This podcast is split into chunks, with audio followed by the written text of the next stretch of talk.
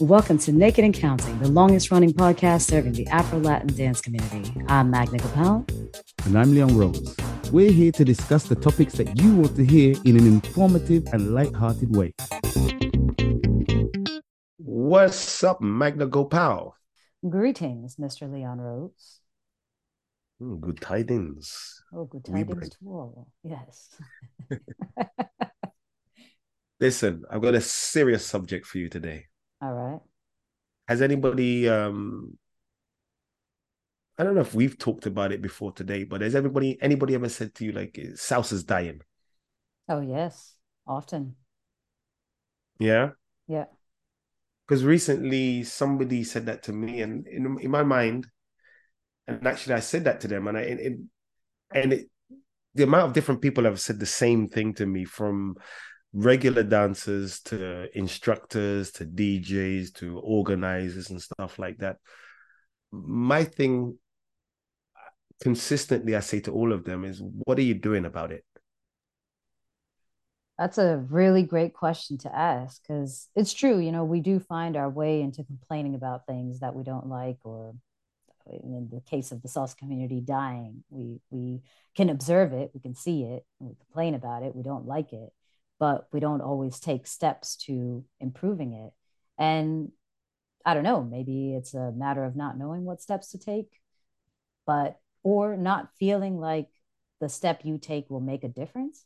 Like for me personally, yeah, I live a lot further from all the socials that I would like to attend. I used to be, you know, quick thirty minute train ride in. Now it's an hour and a half to two hours of a commute, which makes it harder for me to attend events. But I still feel like I can contribute to the mindset of dancers to enjoy themselves more by posting content, um, sharing the specific aspect of the dance that I think is important, you know, so people, if they're going out, if they're, if they're more um, accessible events to them, then they can at least maybe watch one of these videos and take that approach onto the dance floor and enjoy themselves more.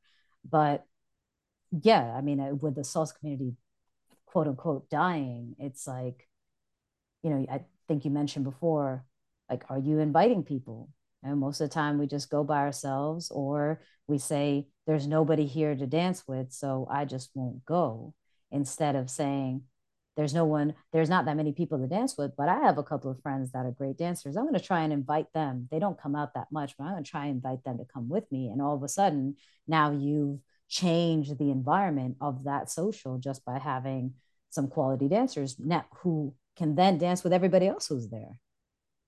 There you go. You you you've um you struck something there, because I was going to say, how about we break this down by uh, sections of the community? So let's take the average dancer that goes out, that's been dancing a while, and it's usually the people that have been dancing for a good few years, and uh, you know, maybe miss the old times and think that everything is changed, everything is different.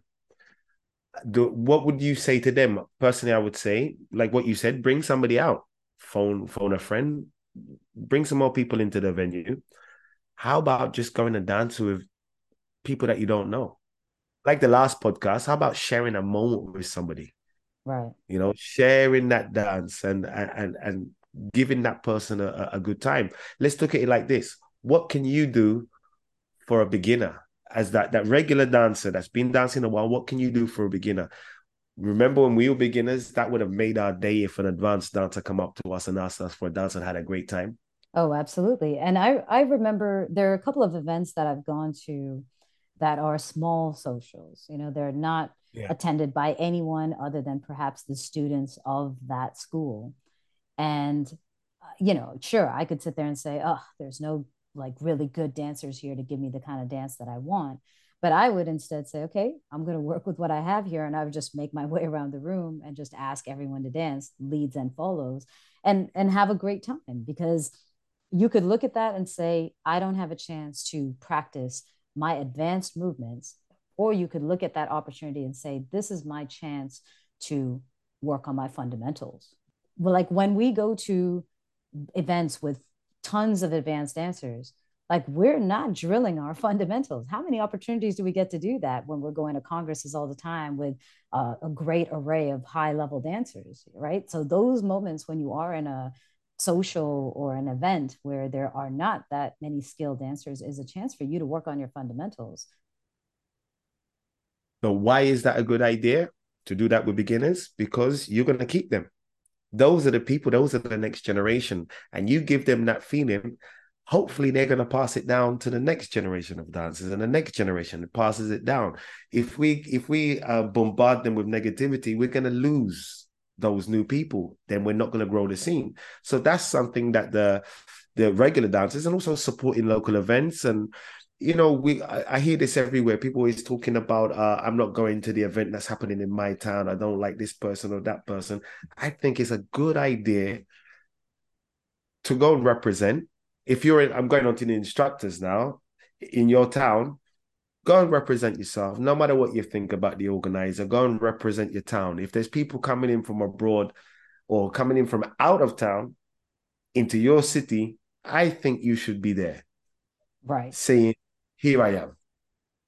And in addition to that, you, I mean, for instructors, you never know which students you're going to get, because if you're going to an event that's hosted by somebody else who is training their students a certain way, and those students are only exposed to those, that school's events, then that's all they see. And all of a sudden they get to see something new, and it opens their eyes. And again, similar to what Leon just said about dancing with beginners and giving them that, whoa, look at this experience. I get to dance with someone advanced. You are now showing them an experience of there's a lot more to this dance. There are many other ways to be creative with this dance. So you're opening their minds too. And if they, if they happen to be in that bored state of mind where, oh, this is all I'm learning and it's not much, now they get a chance to see what else is available to them if they continue learning and practicing.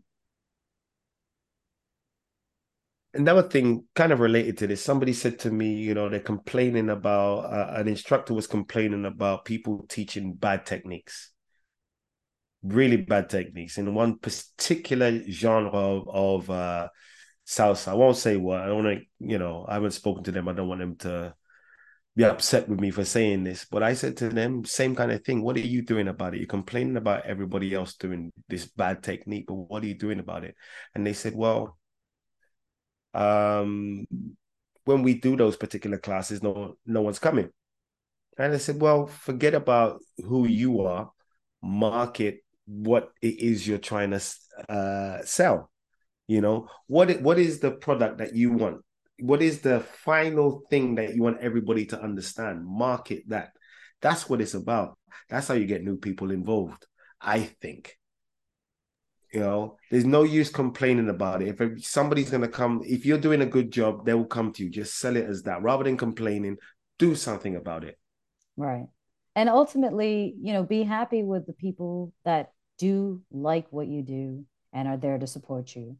Because everybody has a different goal when it comes to this dance. Not everyone cares about being a professional or being super technically skilled.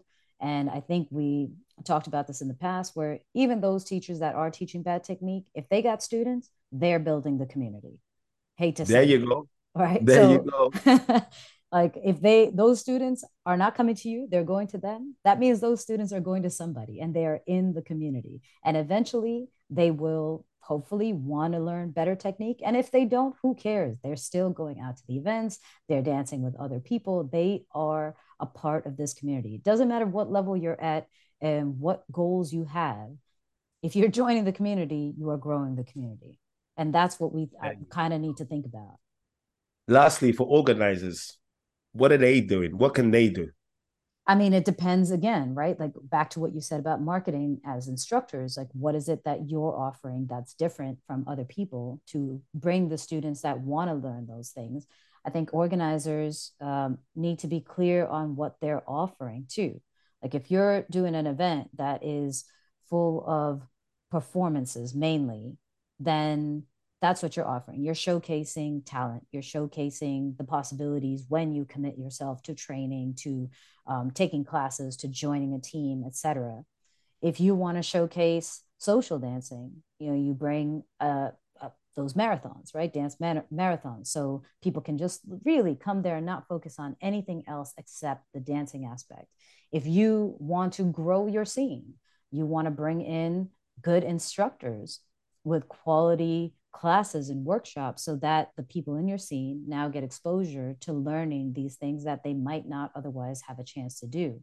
So there, those are a couple of ways I, I would suggest for organizers. But again, it requires some kind of clarity on what it is that you're trying to do. And I think a lot of people jump into teaching because I'm good enough, so I want to teach, versus what am I offering? That's different. And organizers say, ooh, I think I should throw an event, without saying, why do I want to throw an event and what am I bringing to my audience with this event? Yeah, so definitely work with the community that you have and make it grow. Make it grow. We need more. We want salsa. I've been in this industry for, I say industry, I've been in the, the game for twenty something years, twenty-six years this year, I believe. And I want it to continue. I want it to continue. And I think I'm doing my part. I really focus on beginners. I love I love teaching beginners. I want new people coming in. And I think I'm I'm doing my part there. And I think everybody else has their part to play. If you really think salsa is dying, don't matter, doesn't matter who you are, do something about it. There is something that can be done, no matter how small, no matter how big. And also, if you don't know what to do about it, you can always ask. Instead of going to a, getting into a conversation and saying, oh, this is dying, I, I hate this, I don't like this, you could say, man, this is dying. I wish I knew what to do about it. Do you have any suggestions? And you might come up with some ideas, brainstorming with other people that, yeah, you couldn't have thought of on your own. And one good way to keep the scene growing is actually to share this podcast, because that's what we're here for. We're here to give something back to the community and share us our experiences and any of yours on any of your experiences. So if you have any ideas or topics for us, don't hesitate to send us a message on Facebook and Instagram at Naked and Counting, or you can also call Leon at plus. He loves yeah, calls. Call Magna on Skype. I'm sure she still has that. Oh my goodness. I do, definitely do not. On that note, don't forget to subscribe, like, comment, and share this podcast. We will catch you in the next episode. Ciao. Laters.